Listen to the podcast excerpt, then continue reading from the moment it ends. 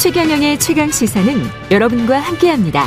짧은 문자 50원, 긴 문자 100원이 드는 샵 9730. 어플 콩과 유튜브는 무료로 참여하실 수 있습니다.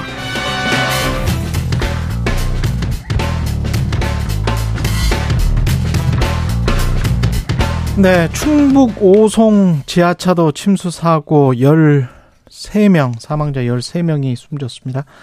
집중호우로 인한 사망 실종자가 40명을 지금 훌쩍 넘었습니다. 왜 이렇게 인명 피해가 컸던 것인지 짚어보겠습니다. 이용재 경민대학교 어, 소방방재학과 교수 전화 연결돼 있습니다. 안녕하세요. 예, 안녕하세요. 예. 늘 하는 이야기인데 이런 큰일이 터지면 인명재산 피해가 이렇게 컸던 이유는 뭐라고 보십니까?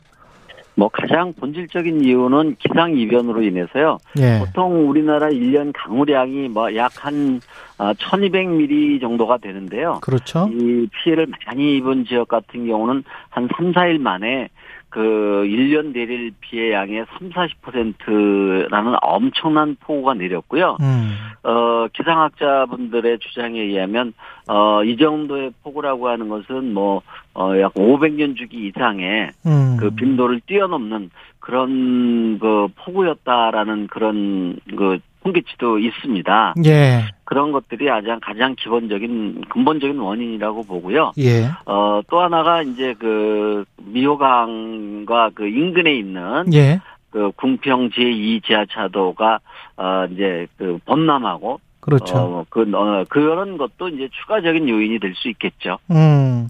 그 옆에서 제방 작업을 하고 있었잖아요. 네네. 예. 그런 것들이 미친 영향 같은 건 어떻게 보세요? 어, 이게 차후에 아마, 어, 정밀 조사가 이루어질 거라고 보는데요. 예. 어, 그, 미호강 그 제방이, 예. 어, 폭우로 인해서 이제 붕괴됐다는 주장도 있고요. 또 일부에서는 그 도로공사라든지 무슨 공사를 위해서 사전에 좀 손상이 있었다라는 그 이장님 분들의 주장도 음. 있습니다. 예. 저도 그걸 섣불리 말씀드릴 수는 없고요. 아마 이것이 차후에 어, 좀 세밀하게 좀 규명이 돼야 될 것 같습니다. 어떻게 했었어야 됩니까?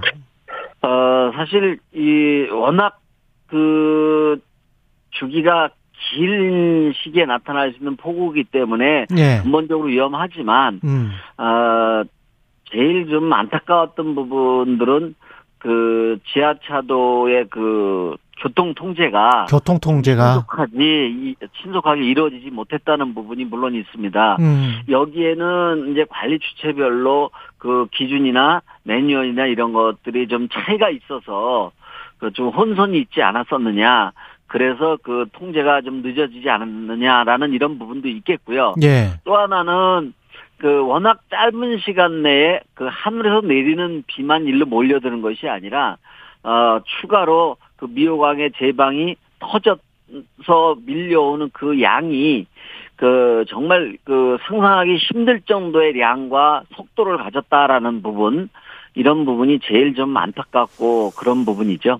근데 그 그런 생각은 들어요. 가령 이제 버스를 통제하는 청주시 공무원이나 뭐 충북도 공무원이 네. 있을 있을 것이고 그 옆에 제방이나 그런 것들이 위험할 수 있다라고 생각하는 또 다른 공무원이 있을 거 환경이나 뭐 예, 예, 공무원이 있을 텐데 그러면 그 유기적으로 연계가 됐다면 이런 정도의 비면 홍수 경보가 내리고 난 다음에 한 4시간 동안 안 됐다는 거잖아요. 통제, 통제가. 예, 예.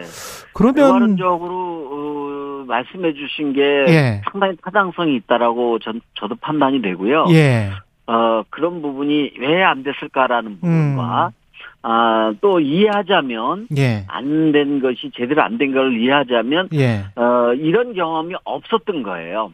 아, 시에 이런 예 예. 예. 그런 부분이 이제 어우러져서 이런 그 참 끔찍한 결과를 초래했다 이렇게 판단하고 있습니다. 예.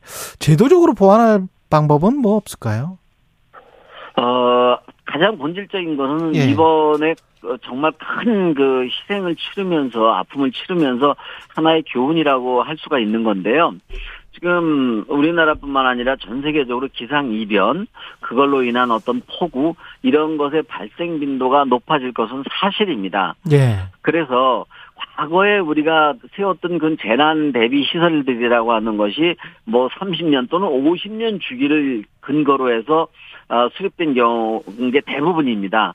근데 이제 이런 거가 이런 기준 가지고는 좀 부족하다라는 부분이 하나 있겠고 예. 또 하나가 어쨌든 이런 그 폭우가 또 안 올 가능성이 다분히 있습니다. 그렇죠. 그랬을 경우에 좀 더 어떤 중앙에서 그 어떤 시스템적으로 어 이걸 즉각 즉각 대처할 수 있는 이런 그 신속한 아 그런 시스템이 그 다시 한번 정비하고 구축하는 것도 어 사고를 예방하는데 아주 중요하다 이렇게 말씀드릴 수 있습니다. 근데 분명히 이제 말단 공무원들은 어 열심히 할 텐데 말단 네. 공무원들은 분명히 그렇게 이야기를 할 거예요. 그 예. 사람이 부족하다. 내가 하는 관할 구역이 너무 많고 그 다음에 네. 뭐 통제하거나 이렇게 관심 갖고 봐야 될 것들이 너무 많다.